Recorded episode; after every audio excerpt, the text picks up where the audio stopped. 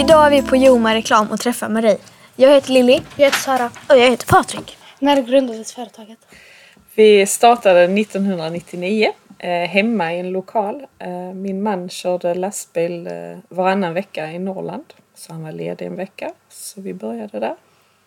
Varför vill ni ha det på det här speciella stället?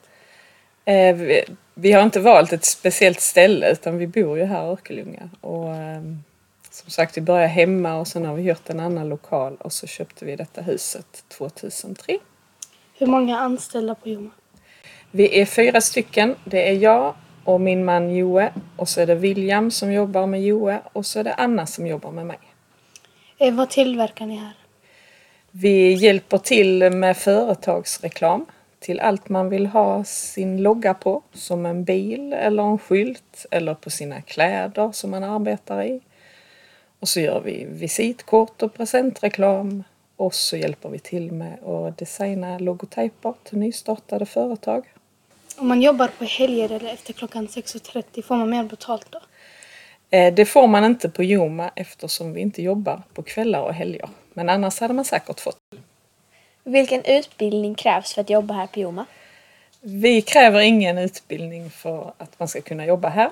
Eh, Jag tycker det bästa sättet att lära sig ett jobb på det är att gå bredvid någon som kan det redan. Och varför valde ni just namnet Joma? Det är en kombination av eh, våra namn, Joakim och Marie. J-O i Joakim och M-A i Marie. Och vad, och vad har ni för arbetstider och har de ändrats nu under covid-19? Vi jobbar måndag till fredag mellan 8.00 och 17.00. Och vi har inte ändrat på arbetstiderna för vi har haft lika mycket att göra som vi brukar. Och hur länge har du arbetat här?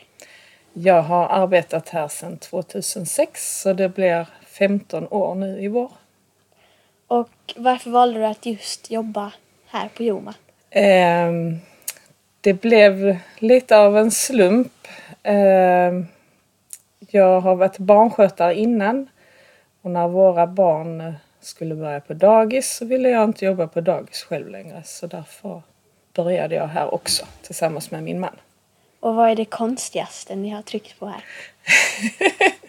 Det konstigaste jag har broderat på det är kalsonger. På en kalsonglinning. eh, Ett företagsnamn. För han som eh, hade företaget tyckte att skulle hans anställda visa kalsongerna så skulle de göra reklam för honom. Vilken är den största beställningen som ni har haft? Tillbaka i tiden så har vi gjort mycket grejer till STCC, en stor biltävling i Sverige.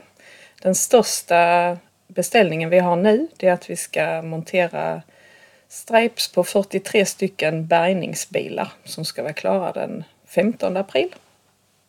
Eh, hur många har ni gjort eh, nu? Vi har gjort fem stycken i fredags och nu ska vi göra fem till på fredag. Eh, vad är det mest intressanta med ditt jobb? Jag tycker att eh, allt är intressant och det roliga är att vi har så varierande arbetsuppgifter. Att vi gör både stora och små beställningar och den ena dagen är inte den andra lik. Eh, har det någonsin kommit en kändis hit? Eh, kändis och kändis. Den mest kända personen det var en tjej som var med i Ensam mamma söker. Hon jobbar på ett betongföretag och var med här när vi strejpade en betongbil. Eh, hur många kunder brukar ni ha på en månad? Ehm, hur många kunder exakt vet jag inte men om jag tittar på hur många fakturor jag skickar så är det någonstans mellan 150 och 200 stycken.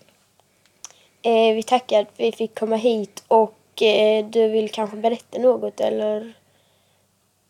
Ja, eh, jag vill tacka så jättemycket för att ni ville komma hit. Det var jättekul.